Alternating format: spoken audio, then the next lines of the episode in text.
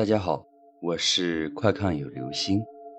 今天的故事叫做《深夜有鬼》。王刚来到一座新的城市，刚刚才安定下来。作为一名平凡的上班族，到一个陌生的地方，仅仅是租下一间屋子，也是很艰难的了。经过几多周折。他终于租到了一间便宜的屋子，说是便宜，不过房间的装修装饰还是很精美的，这不由让王刚感觉这钱花的十分值得。每晚，他都在公司加班到深夜才回家，回到家里，他也只是倒头就睡。王刚以为他自此在这里安定，并且过上了平稳的生活。可是事实并不是这样。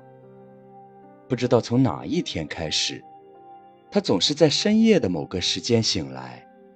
每次醒来，客厅里的电视都诡异的开着，闪着令人感到害怕的雪花屏。也许是我忘了关了吧，王刚安慰着自己说道。可是随着每晚都会发生同样的情况。王刚也感觉事情并没有那么简单。后来睡觉前，他总是检查了电视一遍又一遍，但是到了深夜的那个时间，他依旧醒来，依旧看见客厅里那闪着雪花屏的电视。这不由让他感到内心里散发出一阵阵的恐惧。一定是电视自己的问题，他又安慰自己说道。这天睡前，他决定拔掉电视的插头，这样就算是有问题的电视，也不可能会自己打开了。之后，他倒在床上，内心充满了不安，渐渐的睡去。滴答，滴答，他被床头柜上闹钟的声音所惊醒，还是深夜，他再次醒来。怀着忐忑不安的心情，他去往了客厅。什么情况？怎么会？电视为什么还开着？他自言自语地说道：“他已经确定了，自己的确是拔了插头的。他怀疑家里一定是进了贼。他把家里上上下下翻了一遍，但是什么都没有发现。就这样，王刚在客厅的沙发上一直坐到了天亮。”才渐渐的再次睡去。下午，他买了一个摄像机，因为他想弄清楚这段时间家里到底发生了什么情况。深夜回到家，他立刻将摄像机布置在客厅的一个隐秘的角落里，然后打开了摄像模式，确定一切无误后，他便睡去了。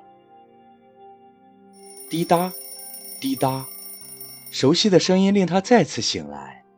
王刚已经料到会醒来，也已经不感到惊奇了。他走向客厅，电视机里仍然呲啦呲啦地闪着雪花屏。王刚怀着好奇心，拿过摄像机，想看看摄像机是否记录下了什么。奇怪，明明是摄像模式，怎么成了照相模式？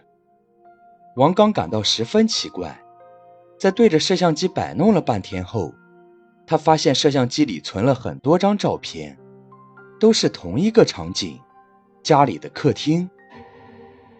但是，这是谁按下的快门呢？这时，他发现了摄像机里有一份录像。王刚好奇地点开了，这不是我家吗？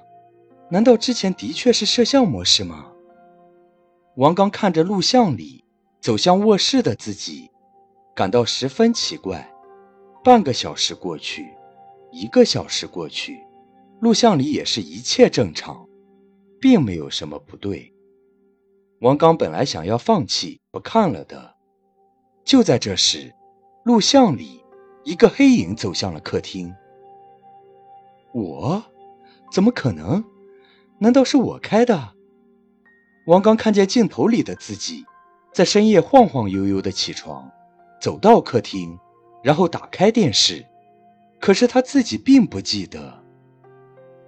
然后他看见自己开了电视后，又回到了卧室。什么？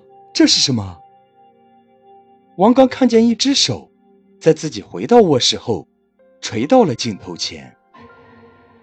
他被吓了一跳，难道说，是有人故意把摄像机的模式切换了吗？难道我家里真的藏着一个人？